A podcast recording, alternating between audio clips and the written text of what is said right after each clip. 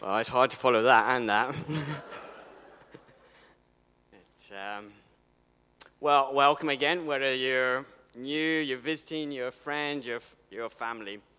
If you haven't been before, you won't be aware that we're doing a series called Can of Renew, um, Back to Basics.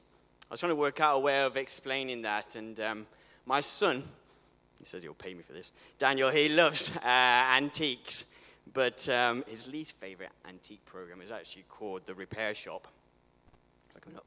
And, um, and this, if you ever watched The Repair Shop, we've only watched it a few times because, like I said, he's not so keen on it. And it's where they make old things like new again.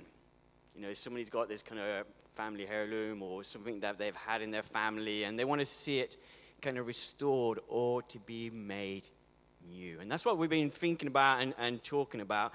Because I don't know about you, I'm, I'm, very aware in my life, in the society, the world we're, we're living in, there's lots of things that are just broken. Broken lives, broken relationships, broken economy, broken world.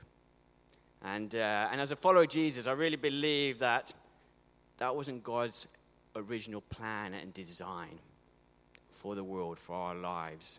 And that actually has a kind of a solution or a way of and restoring things, to make things new. And so, as a church, we've been looking at and exploring that over a number of months because we want to learn more about that. And in particular, in recent months, we've been looking at this person called uh, Nehemiah. We've been looking at a book in the Bible called uh, Nehemiah. Now, you might be wondering why we take prime time on a Sunday to read from a book uh, called the Bible. Well, it is actually the best selling book.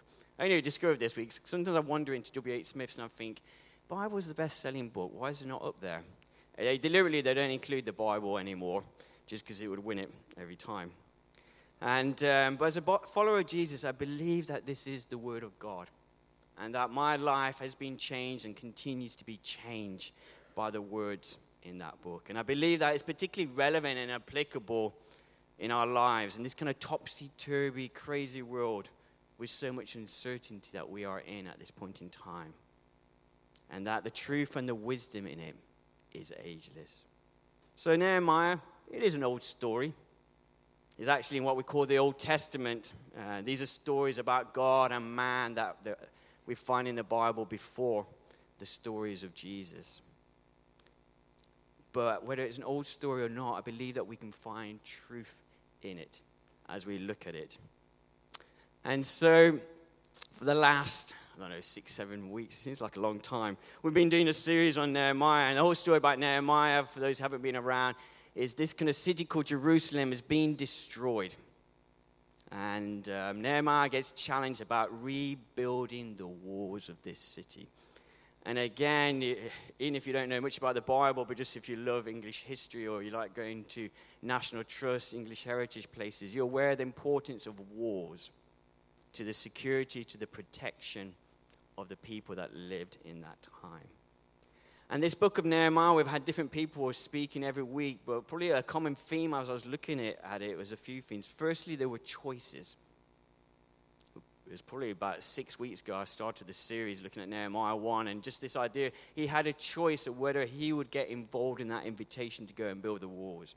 And then after that, in the um, other Sundays, we looked at stories in what's called chapters kind of two and three and four, where the people there in Jerusalem were living at that time. They had a choice. Would they get involved in rebuilding and restoring and the wars? I'm looking around, I can see my back. Stephen, a number of weeks ago, did a talk about compassion that the people were challenged about, not just caring about the wars, but caring about each other. And again, in that story, there is a choice, there's a decision to be made. And then lastly, Andy for I'm just looking around see he's here. And uh, last week was just talking about that it wasn't just to do with just rebuilding physical walls, but it was about God inviting us to rebuild our lives by coming back to His Word and the challenge and the transformation and the joy that occurs. So, now, lastly, we're going to be coming uh, to me, and I'm going to be talking through a chapter called chapter um, chapter nine of Nehemiah, and I'm going to actually just going to work my way through it uh, not literally kind of verse by verse, but looking at most verses. And chapters 8, 9, and 10 are all about a call to make life choices, both individually and corporately. And so, wherever you are, whether you're just visiting or you've been coming here for a while, we're going to be looking at this passage. I'm going to just start off by Nehemiah 9, verse 1. So some of these verses are going to come up. Now, on the 24th day of this month, the children of Israel were assembled with fasting in sackcloth and with dust on their head. And so, in this, right at the beginning of this chapter, the, the Israelites had been gathered. And God begins just to, because of reading the word, their hearts begin to get broken. And some of the things that you read there might sound a bit strange, um, things like fasting.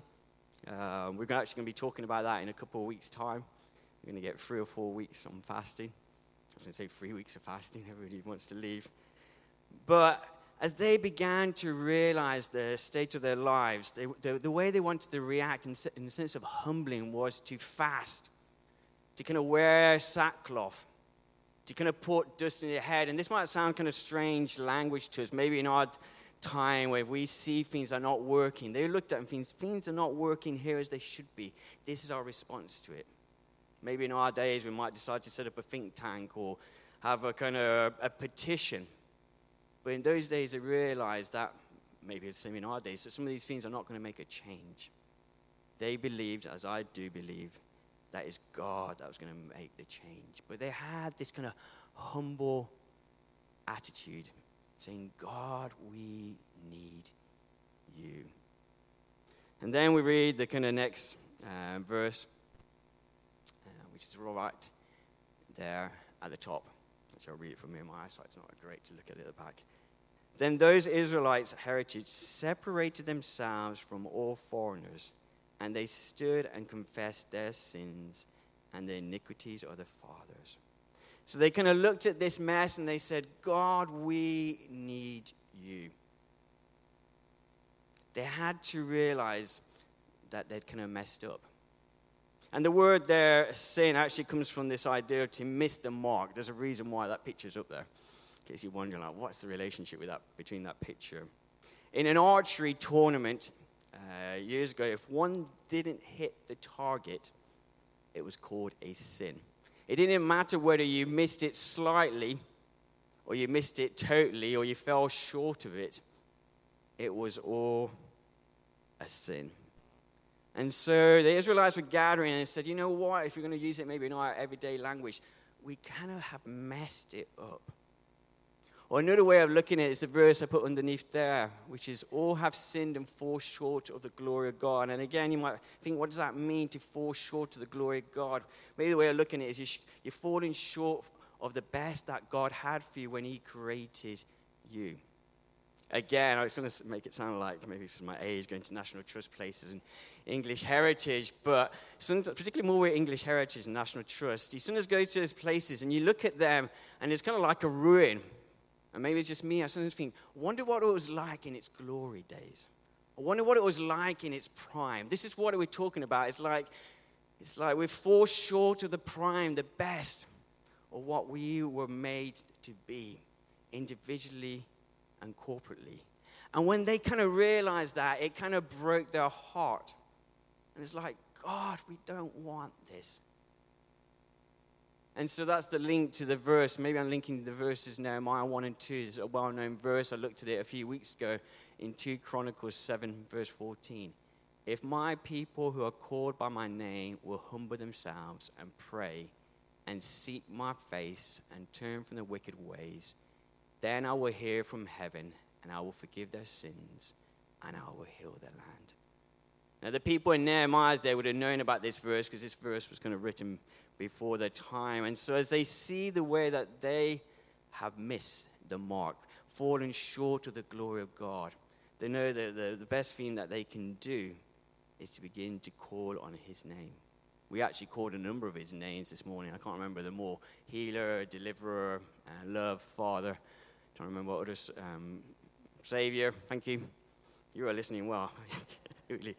and um, calling on that name and seeking His face and humbling themselves. That's what all that fasting's about. It's not to do with the actual act. You, know, you could throw sand on your head, you can do whatever you want. It's a state of the heart. but it's made visible in some of these actions. And so that's what they're challenged to do. And so what happens next? You're wondering. Well, Nehemiah 9, verse 3. Ah, I definitely got to read this one here. That too small? No. And they stood up in their place and read from the book of the law of the Lord their God for one fourth of the day, and for another fourth they confessed and worshipped their God. It's kind of like they see the state that they're in, and it's like, what do you do? And I think a good place to start is to look at God. When we look at a situation, sometimes, you know, I don't know about you, when I have something that's broken, I'm very bad technically. Uh, all the technical abilities and sense of fixing things all seem to go to my brother who can do everything, and I can't. And, um, but even so, and in my place of desperation, I turn to what a lot of us do. is kind of like the manual or YouTube. And like, how do I, I fix this? And so they knew, they kind of looked and was, what do we do? And they, so they turned to God. And I particularly focusing on a couple words. They conf- confessed and they worshipped. If um, you come to this church regularly, you know that we do a, what they call it, a service. It's not a service. We do a gathering on the first Wednesday every month called Come Holy Spirit. And really, we just spend time just waiting upon God and saying, God, what is it you're saying to us? And it's interesting having prepared this talk already, being there last Wednesday, because literally all that happened was we worshiped and we confessed. We said, God, you are almighty, you are all powerful.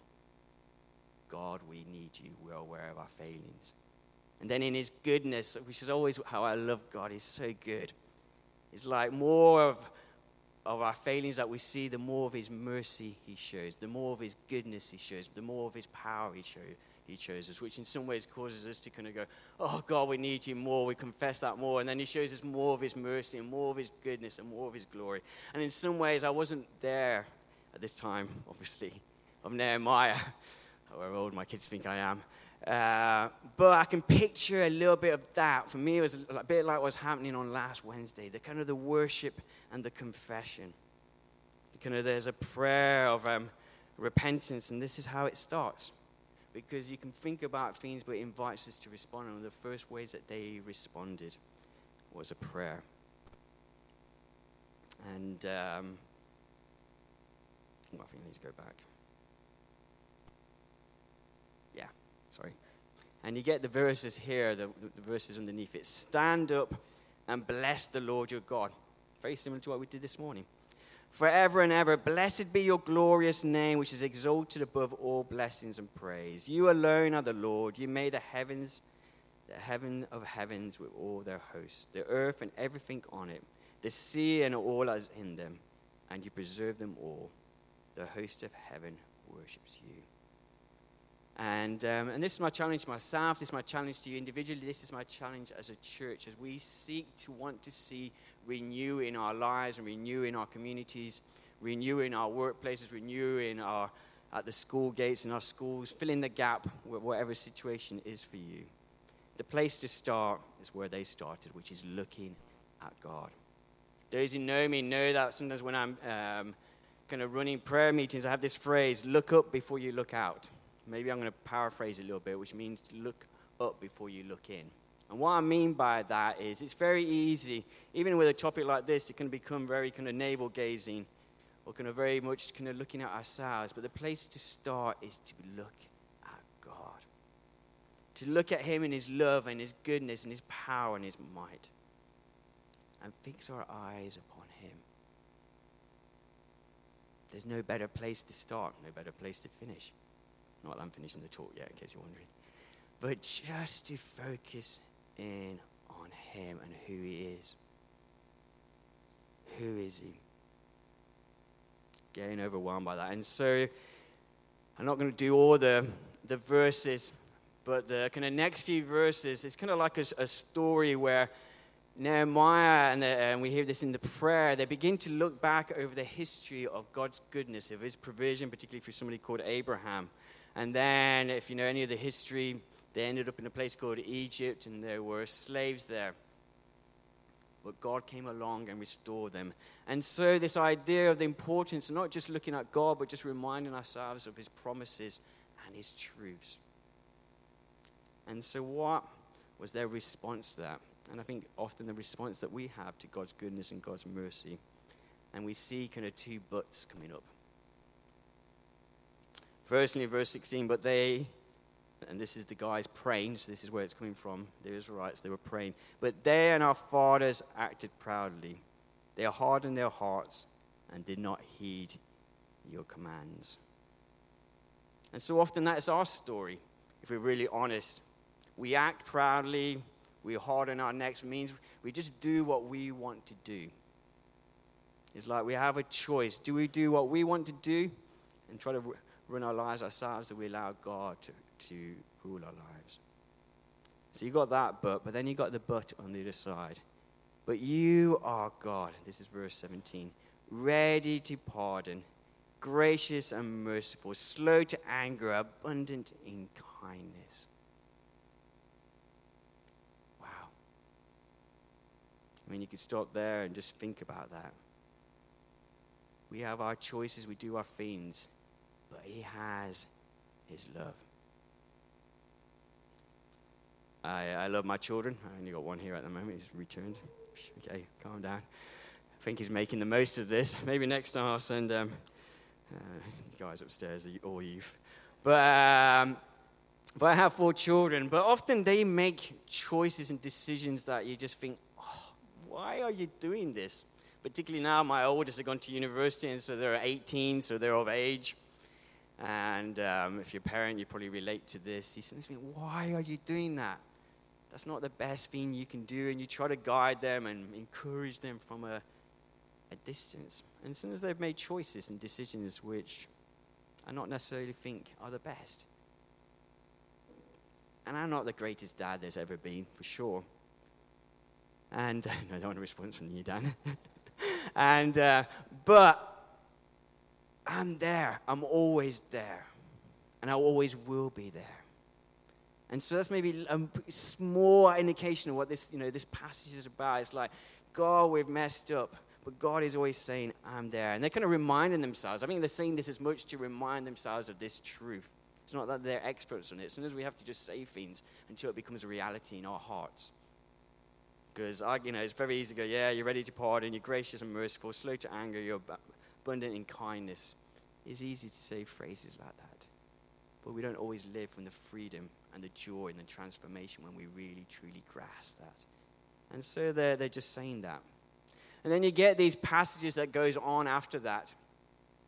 And so if we're kind of like the next 10 verses, it's just really a, a story of like where the Israelites kind of go their own way, they do their own thing, and then they cry out to God, and God, in their mercy, reaches out, He brings a deliverer, and then they go and make their own choices. But there's still that kind of desperation because they see what's happening in their lives. And then we get this verse.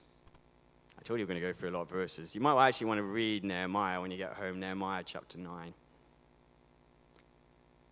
And it says this Now, it's like in the context, often say when there's now a certain words, you should look back to what it said. In the context of this cycle, we're doing our own thing, we're crying out to God, we're doing our own thing, we're crying out to God. It says, Now therefore, our God, the great, the mighty, and awesome God, who keeps his covenant and mercy. It's like they're just returning to that basic truth of who he is of his might, of his power, of his love. They press into that well known verse, um, some people know, Lamentations 3, verse 22 to 23. The steadfast love of the Lord never ceases, His mercies never come to an end.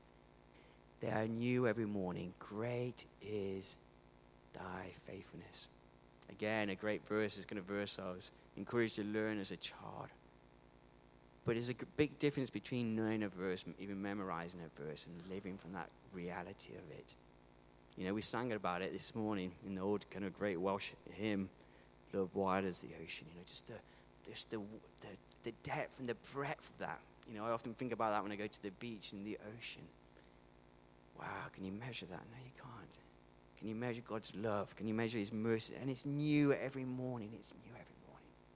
And we have to grasp that. And I think for some of us, we kind of think, is His love enough? Is His mercy enough? Is His goodness enough? And we need to hear that it is. The question is, how are we going to respond to, this? And that's the challenge that I'm going to begin to finish on here because it says they got the dot dot. And at the end it says, and because of all this, what's all this? The, all this is what I just said this cycle of kind of making our own choices, seeing the consequences of our choices and not being the best, turning back to God and saying, God, we need, we need you. In the kind of the context of his goodness and his mercy. And because of this, we make a sure covenant and write it. Our leaders, our Levites, and our priests seal it. And so, what, what does that mean? Well, maybe just think of a covenant as like a contract, an agreement. It's saying, God, we are saying again, we want to put you first. We want to press into the reality of who you are. We want to make choices that line up with who you are. You know, this series is called Renew Back to Basics, and a lot of things I've shared today be like, particularly if you've been coming to church for any period of time, let alone if you've been coming for many years, it's like, well, that's very basic, Paul. It's true. But there's nothing more basic than coming to God and saying, God, I need you. And falling on the goodness and the mercy and the love of God day by day. So, what does this look like? This idea of the things I talked about? Well, I think in so many ways it's reflected in what Peter has just shared um, today, you know, kind of testimony. So, you see, it's all to do about choices and decisions. Like I said, Nehemiah, the whole book, as I looked at it, is about choices. It's about invitations. It's about challenges to make choices. Choices that involve more than just tears, but involve actions. Right from the physical action initially of building the walls, and later on, it's a choice of making decisions and how they're going to live their lives. You see, I haven't got time to do this, but chapter 9, maybe we can call it the tears, where they're crying out and they're praying. In chapter 10, it becomes very, very practical. And you, I'm not going to give you, I haven't got time to do it, but it talks about these choices affect your relationships, they affect your finances, and they affect your lifestyle. It's more than just saying something. And so, as Peter shared in her testimony, she had a choice. Initially, had this invitation to kind of follow Jesus, the one that is always giving. Will you come and follow me? Are you going to be, as we would use in this church, we talk this idea of being an apprentice of God, seeking to learn from the Master because he knows the best way to live this lives. And this has involved, as we see in this chapter, a humbling and admitting we're not perfect, that we need God's help to do life. An acknowledgement that we keep seeking to try to do things by ourselves and we end up in a mess and we have to fall back on the goodness and the mercy of God. And as we also seen in this passage, that this involves in a covenant, like an agreement to say, God, I want to keep in step with you. I want to keep following you. That will affect our lives. It's a continual one. It's not a kind of one-off thing. It's a choice we have to make day by day. And one of the things I would say at the end we could begin to think is, and I thought Joe at one point was going to nick my talk, but what's the choice of decision God is calling us into? And it will mean many different things to us. And it's an individual one, but it's also a corporate one. I believe God is challenging us individually today. And if you'd call Winchester Vineyard your church corporately, what does that mean? You see, we can do a series, and we're going to carry on. Some of this stuff is linked into it. We could talk forever on renew. But I don't want to talk about renew forever.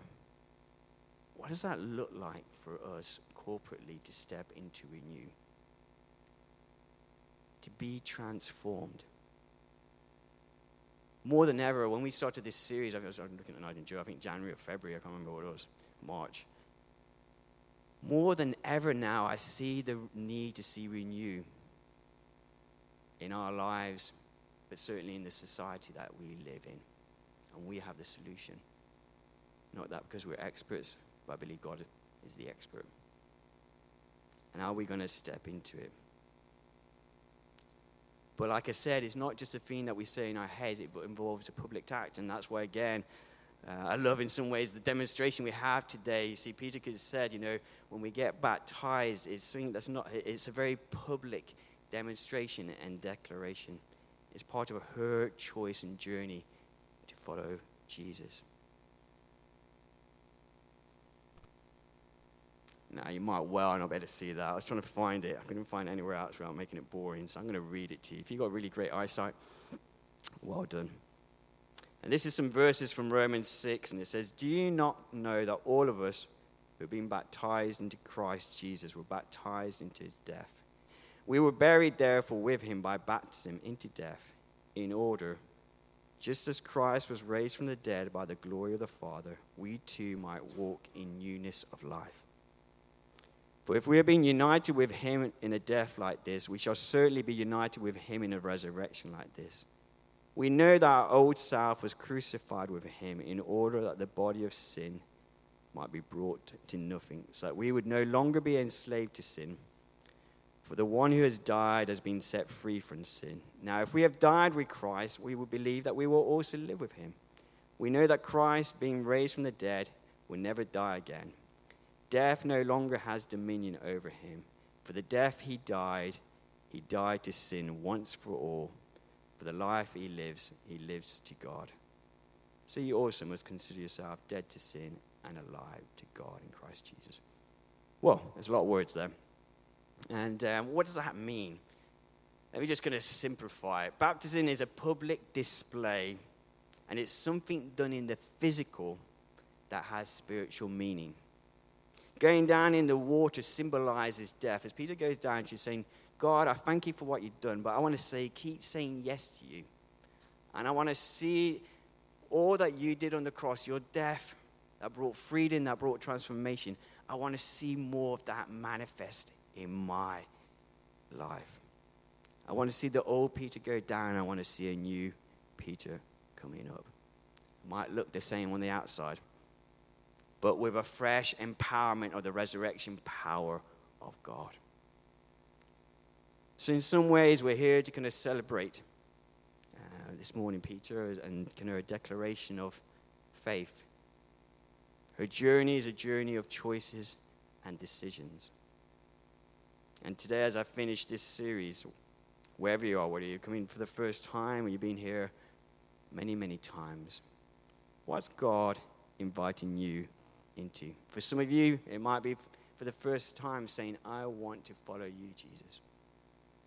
I've been around church, maybe a bit like Peter was saying, you know, you kind of go at Easter and Christmases, and you want to know more, then I'd encourage you to kind of come and speak to either me or Joe or Amy uh, at the end.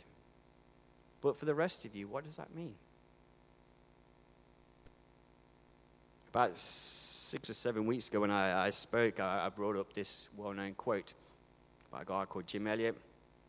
Uh, he was killed in 19 56, if I remember right, with four of his colleagues, just fresh out of university, working amongst the Aucas in Ecuador. And um, he said this before he died He's no fool who gives up what he cannot keep to gain what he cannot lose. And so, I'm just going to pause, and I'm going to give a very public um, challenge, just because what Peter's doing is very public, and it took a risk and involved a choice. What's God inviting you to say yes to? What does it look like for you to say yes to Him again? Maybe it's for the first time. Maybe it's just in a, in a situation. Maybe it's saying, I'm going to go and speak to my neighbor or work colleague about Jesus. It may be, and I was praying about this morning, I think there's somebody here who has to make the first move in restoring a family relationship that's broken. I think it might be a, a sibling. It might be going back to the notice that uh, Amy did about the kind of the creative hub. It might be just admitting and saying, you know what? God, you have given me a gift, a creative gift. And I've kind of hidden it for many, many years. And I need to stand up and just acknowledge it and step into what that might look like. It could be a whole load of different things. What's God inviting you into. So I'm going to pause, and then in a minute, I'm going to say, if God is just challenging you to say yes again, to stand. So let's just pause. I'm just going to invite the Holy Spirit because He speaks really clearly, way better than me. Holy Spirit, what are you inviting us into? What does saying yes to you look like?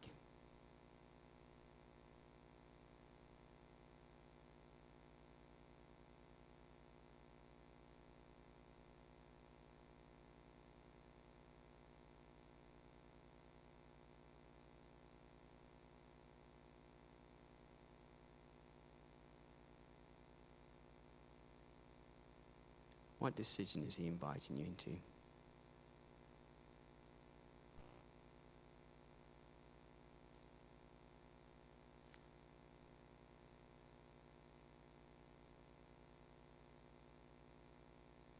So I'm just going to say, um, um, Amy and Joe, feel free to come up if you want to as well. But if you feel like God is very specifically saying it might be something big, it might be something small, but it involves a choice and decision. Could you just stand?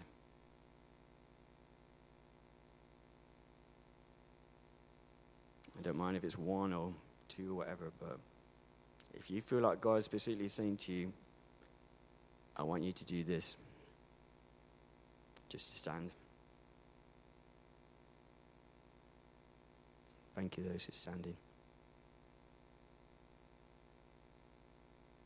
Because in a minute, I'm just going to pray for you. See, every decision to step forward into something new that God's inviting you into takes courage. So I'm going to pray for the Spirit just to give you that. It's going to give it a little bit longer. I feel there are some, maybe more people out here.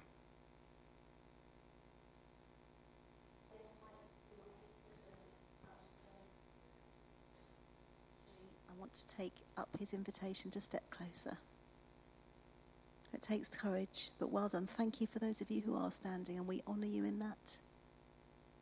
It's not too late to stand now. Thank you. Somebody else, that's lovely. God bless you.